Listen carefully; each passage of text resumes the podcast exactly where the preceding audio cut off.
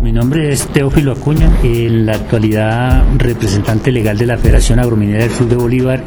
Las amenazas donde lo van a, lo van a perseguir, lo están persiguiendo. Lo están persiguiendo.